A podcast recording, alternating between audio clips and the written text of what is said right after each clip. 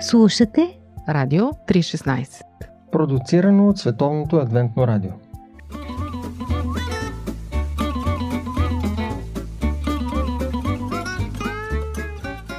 Той е човек, който говори за футбол, без да гледа футбол. На косъм не се е оженил за руандийка, а за финал на интервю успява да разкаже най-глупавия вид, с който с мира сме чували.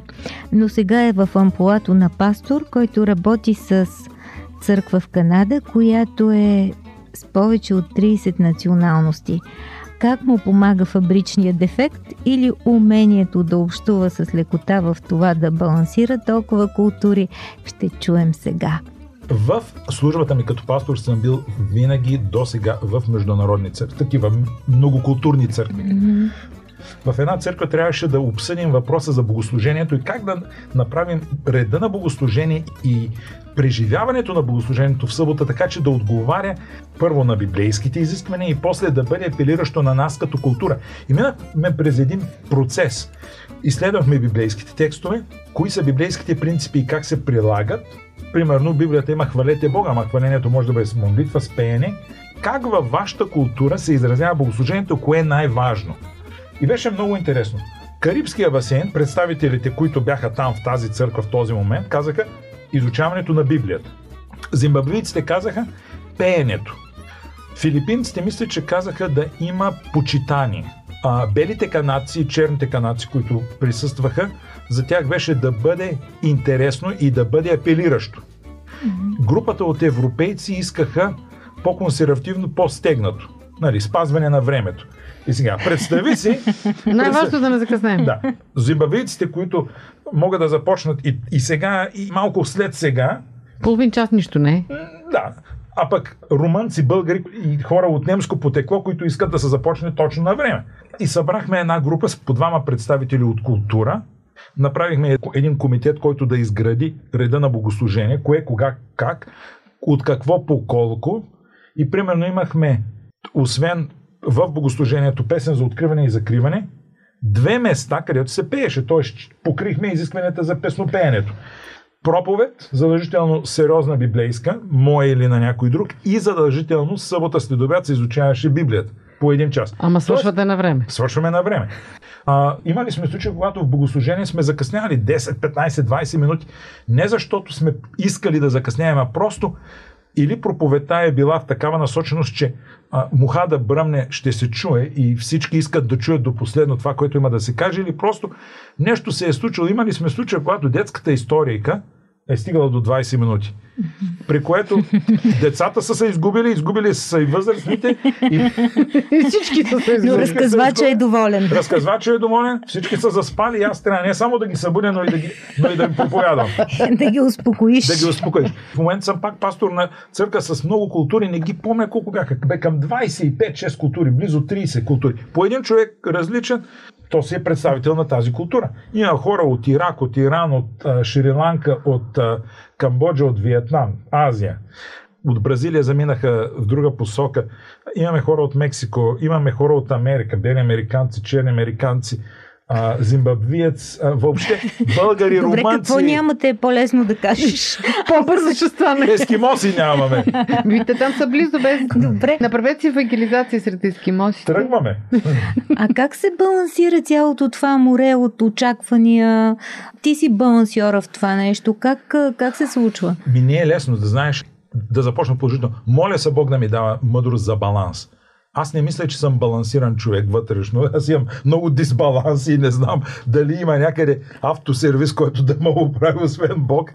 Значи, кое е общо? Имаме ли общ принцип, на който стоим? Примерно, ако говорим за здравословно хранене, някой ще каже, трябва да се храниш три пъти на ден в седем, дванадесет и пет. Някой ще каже седем и половина, едно и шест и тридесет.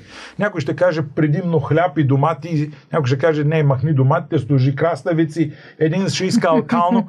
Аз казвам, добре, виж. Значи ще решим, че ще се храним здравословно. От тук нататък, кой как иска да си го направи, да си го направи, но да знаете, че няма някой да налага, не трябва някой да налага на другите. Но като дойде примерно за богослужение или за църковна администрация, Библията, между другото, е една книга, която описва предимно еврейската култура. Не, това... предимно ми направо само. Направо, направо. Е, малко гръцка и малко римска. Е, е, абе, дай там се, накрая. накрая. Евреите в гръцката. Да, да, малко Персията е. Но най-вече гледам кой е принципа за тази култура. И, и това в Библията ми помага. Примерно, длъжен ли съм днес да ходя както Христос в дълга мантия, може с бе. сандали? Мога. Си в Ирак. Защо да не? Да. Но ако съм на север при ескимосите, ще бъда твърде интересен и екзотичен екземпляр. Напрочо умреш от студ. Да, може и да не стигна до това да ходя. Опасно е. Да. Ти сега кажи, че чак, ти чак, помага сам. Canadian Politeness тук сега. Кажи за колко са учтиви да, канадците и как тая сега... зараза. Тая зараза, как ви решава проблем? Защото мен не го питаш, ако тук екстичните проблеми ги имаме, да се избиеме. Значи, канадците са много интересни за гизера. Примерно белите. Има ли проблем? Просто си тръгват. Еми ето, виж, мир и любов. Проблема го няма.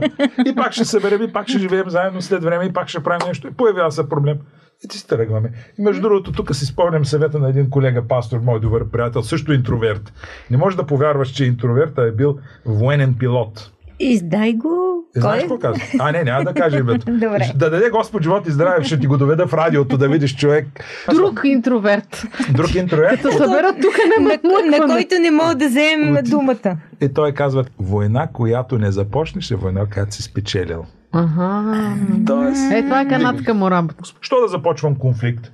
Просто си мълчиш, има проблем. Еми има проблем. И аз съм питал, аз съм бил в ситуация. Добре, хайде да го разрешим. Ми те не искат някои хора да го разрешават, защото тяхната културна призма казва, има ли проблем, ние се махаме и проблем няма. Е, ма това малко натоварващо. Той проблема си седи, ти искаш да. Траус, да навреш главата в пясъка. Да. И някои хора искат пастора да им го разреши и те да дойдат на готово. Ема аз пък няма да си троша, я, я пък няма да си трошим главата. Ясно. Да, я, я има малко маке у мене. Македонско да, спасение. Да. Искаш да кажеш, че канадската учтивост се състои в това, просто да си мълчиш, така ли? Много пъти си мълчат, да. Ми, я пък си мълчим, да. Е, тъй. Аз между другото имам нещо македонско и македонците викат, шо е маке се юнак. No, и аз се правих на юнак, ама разбрах. У Канада не можеш да се правиш се на юнак. Я кажи ти сега, как запазваш българското в себе си? Аз мисля, че има разлика между патриотизъм и национализъм. Добре, бе, аз, аз питам за считам, теб лично. Да, аз не се считам за националист от гледна точка на това, че за мене всеки човек на тази земя има еднакви права и задължения пред Всевишния Бог, който ни е създал. Като и пред останалите хора. останалите хора. Да, ние сме наравно. Зъбите ни са бели, кръвта ни е червена. Оттам нататък и другото е просто... Опаковка. Опаковка, да. Но като патриот съм патриот. Когато тръгвах в чужбина за първ път, спомням си, чичо ми Никола Левтеров и Атанас Гроздев ми даваха два много умни съвета. Атанас Гроздев каза, идете, разгледайте всичко хубаво, научете се и го използвайте за вашия растеж, за доброто. Вижте какво са постигнали другите. А чичо ми каза, където и да отидеш, ти ще си първия, а може би единствения българин, който хората ще срещнат. Но това Внимавай, пророчество. Всеки един българин зад граница на България представя държавата независимо къде е и как е и какво прави, за хубаво или за лошо. Много хора ще кажат, България е лоша страна, не че са е постили, а че са видяли един лош пример. Или искам да отида в България, не заради това, че са я видяли, а заради един човек, с който са се срещнали.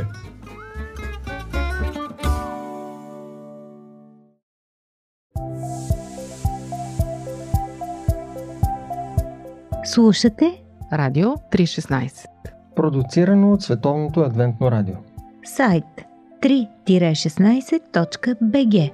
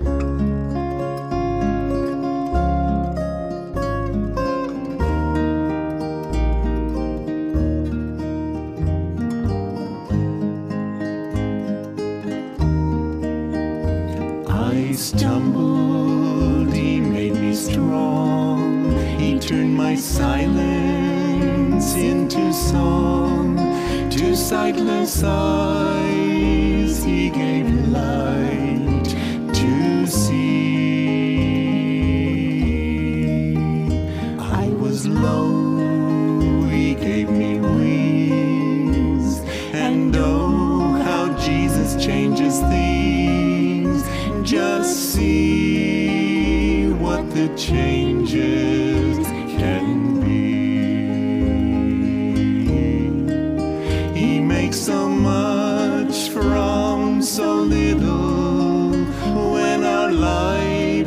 just a riddle. He makes a strong faith from nothing but doubt. He makes so much from so little. He takes our failures, now it will be forever something to praise him about. A mustard seed becomes a tree. A grave became a victory.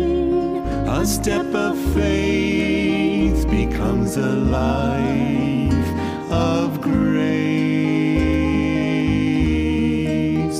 My loneliness he turns to joy, the kind that time cannot destroy. So much from so little he makes. He makes so much from so little. When our lives are just a riddle, he makes a strong faith from nothing but doubt. He makes so much from so little. He takes our failures, now it will be forever something to praise him about. Forever something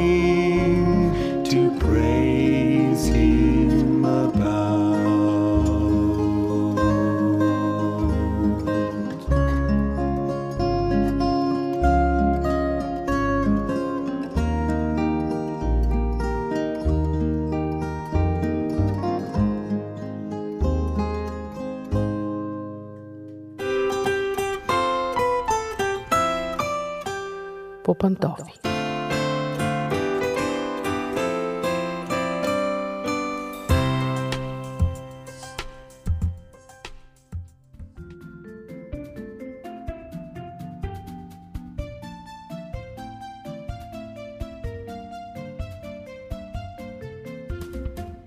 Здравейте, уважаеми слушатели! Аз съм Мира, ние сме по пантофи. Много често в нашето предаване си говорим за възпитанието на децата, защото за нас, родителите, няма нищо по-важно от децата ни. И много пъти представяме противоречиви и понякога концепции, защото всеки има свое мнение. И разбира се, едни са привърженици на една, други на друга. И обикновено голямата дилема, пред която се изправят родителите, е: възпитани деца ли да имам или щастливи деца?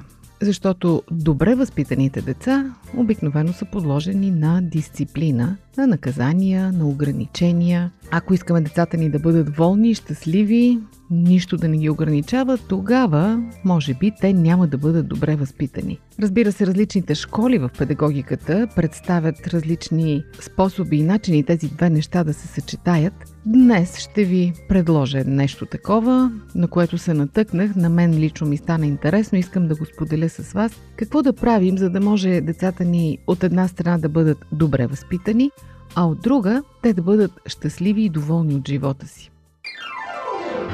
Сигурно познавате родители, на които децата са изключително добре възпитани, не се карат помежду си, отнасят се добре с възрастните, с другите деца, от първия път чуват и изпълняват, когато нещо им се каже, и ние започваме тайно да завиждаме на такива родители, казваме: как са го постигнали, моите защо не са такива? И този въпрос е зададен също и на доктор Шаран Хол. Тя е написала книгата "Отглеждане на деца през двадесет и първи век. Ако не сте попадали на нея, потърсете, наистина ценни неща споделя в нея. Тук ще ви предложа само няколко от нейните правила за добро възпитание на деца. Чувствайте се свободни да се съгласите или да не се съгласите с нея. Ще очакваме вашите реакции. Да, ето какви са важните правила, според които децата ви ще бъдат едновременно добре възпитани и в същото време щастливи, ще се чувстват свободни и доволни от живота.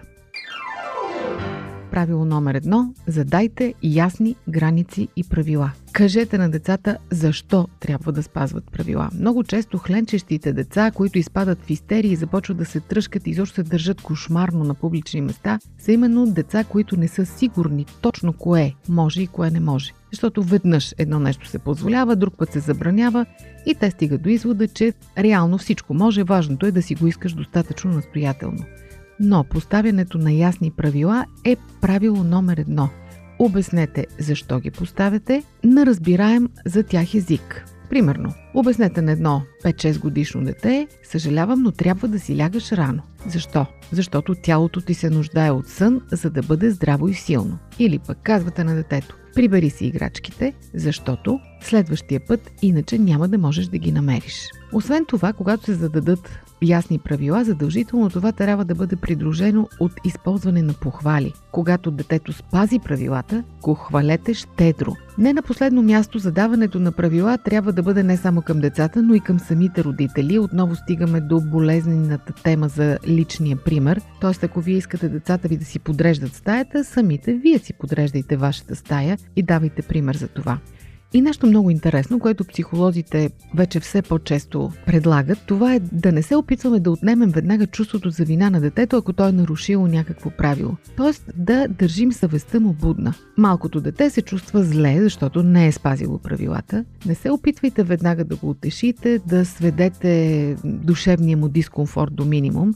Чувството за вина е полезно в случая, защото то помага да се формират умения за определяне на правилно и грешно.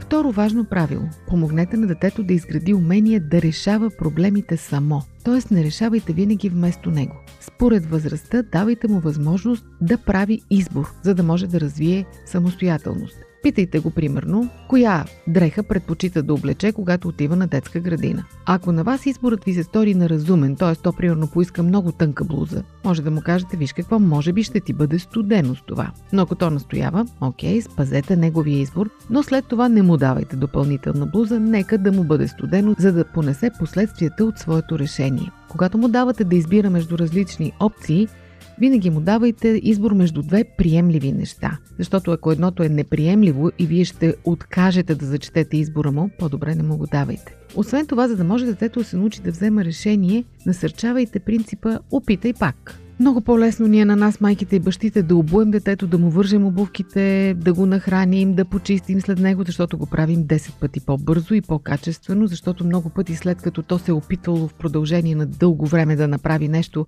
ние първо трябва да поправим сбърканото и след това да го направим, но не му помагаме така.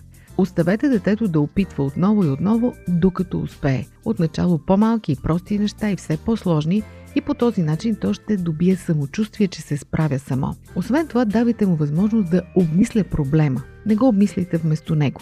Когато, например, то дойде при вас с молба за помощ за нещо и ви пита как да го направи, вие му отвърнете с въпрос. Ти как мислиш, че трябва да се направи? То може да стигне до отговор, може да не стигне, но ще мине през процеса на обмислене, което задължително е полезно. Какво да кажем за дискусии по Радио триста и шестнадесет? Вие слушате Радио триста и шестнадесет, продуцирано от Световното адвентно радио. Трето правило. За да възпитате добре детето си и в същото време то да се чувства свободен човек. Много важно. Помогнете му да практикува търпение. Търпението е християнска добродетел, която все по-малко се зачита.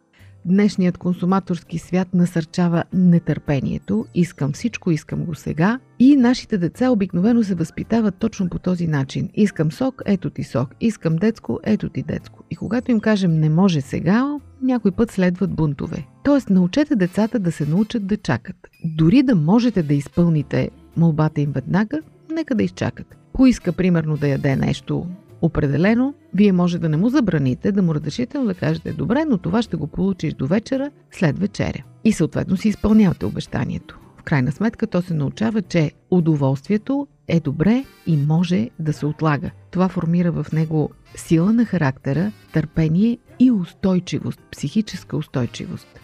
Освен това, за да се научи детето да бъде търпеливо, научете го да назовава емоциите си. Малките деца не знаят как да опишат какво чувстват, разочарованието, фрустрацията си, и ако вие не му помогнете, то просто реагира с викове и с крясъци. Хубаво е да назовавате това, което то чувства, за да може то следващия път да може да го назове само. Ако, примерно, вашето петгодишно дете не може да чака реда си пред лекарския кабинет или на касата в супермаркета, изнервя се, почва да нервничи, да вика, просто му кажете: виж какво, знам, че е много трудно просто да седиш и да чакаш. Обаче, когато го правиш, ти показваш търпение и това е похвално.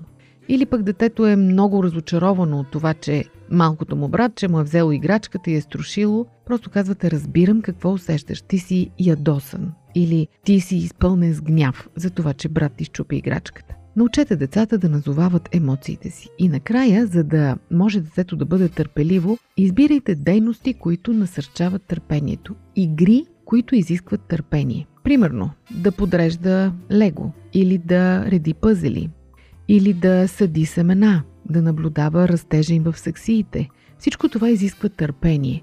И вие го учете да практикува това целенасочено.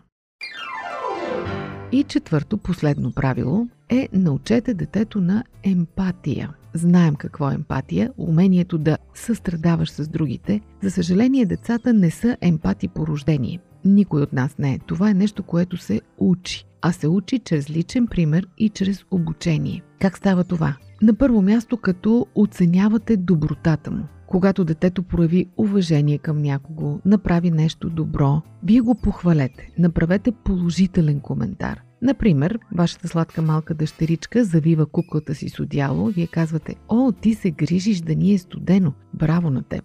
Или пък виждате как детето ви дава от това, което сте му дали вие, някакъв десерт, лакомство на братчето си, или пък на приятелче, или на вас самите, вие казвате: о, ти даваш на другите също да ядат, браво, много съм доволен. Освен това, за да може детето да се научи какво е емпатия, вие го питайте, вместо да му изнасяте лекции. Примерно, вашето дете не разрешава на приятелчето си да играе с неговите играчки, взема си ги, крие ги, кара се с него. Вие използвайте случая да го попитате след това: как според теб се почувства твой приятел, когато не му позволи да играе с твоите играчки и да гледа отстрани? Това ще му помогне, става въпрос за вашето дете, да се постави на негово място и да си помисли как би се чувствало то самото. Това означава да изпиташ емпатия, да влезеш в обувките на другия. Освен това, помагайте на детето да разбира емоциите на околните. Децата не могат да четат по лицето или могат много ограничено,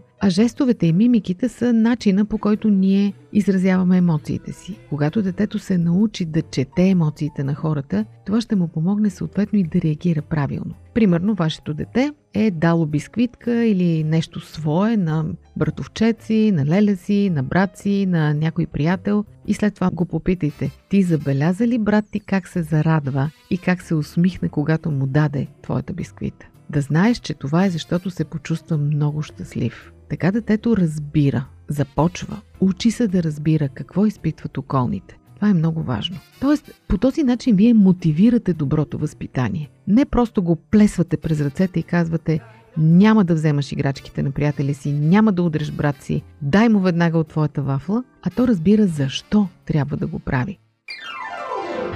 И накрая, нещо много важно, което доктор Хол споделя, е: не бързайте, вие самите проявете търпение. Защото всичко това няма да стане за един ден, за една нощ, с едно упражнение и с едно повтаряне. Вие ще правите всичко това и въпреки това ще има моменти, когато децата ви се държат лошо, когато проявяват капризи, когато избухват, нервничат, груби са с околните, но полека-лека, ако вие сте постоянни и не спирате, не се отказвате, проявявате търпение, всичко това ще даде своите плодове. Децата ви ще станат зрели хора, които умеят да разбират околните, които знаят да чакат, които знаят как да решават проблемите си. Пожелавам ви успех! Знам, че на думи звучи много лесно, много приятно, на практика не е толкова, но въпреки това аз ви желая да го постигнете. А пък ако вие имате още идеи как се постига добро възпитание без да прекършвате детето, с удоволствие ще ви дадем трибуна в нашето предаване. За днес толкова, дочуване до следващия път.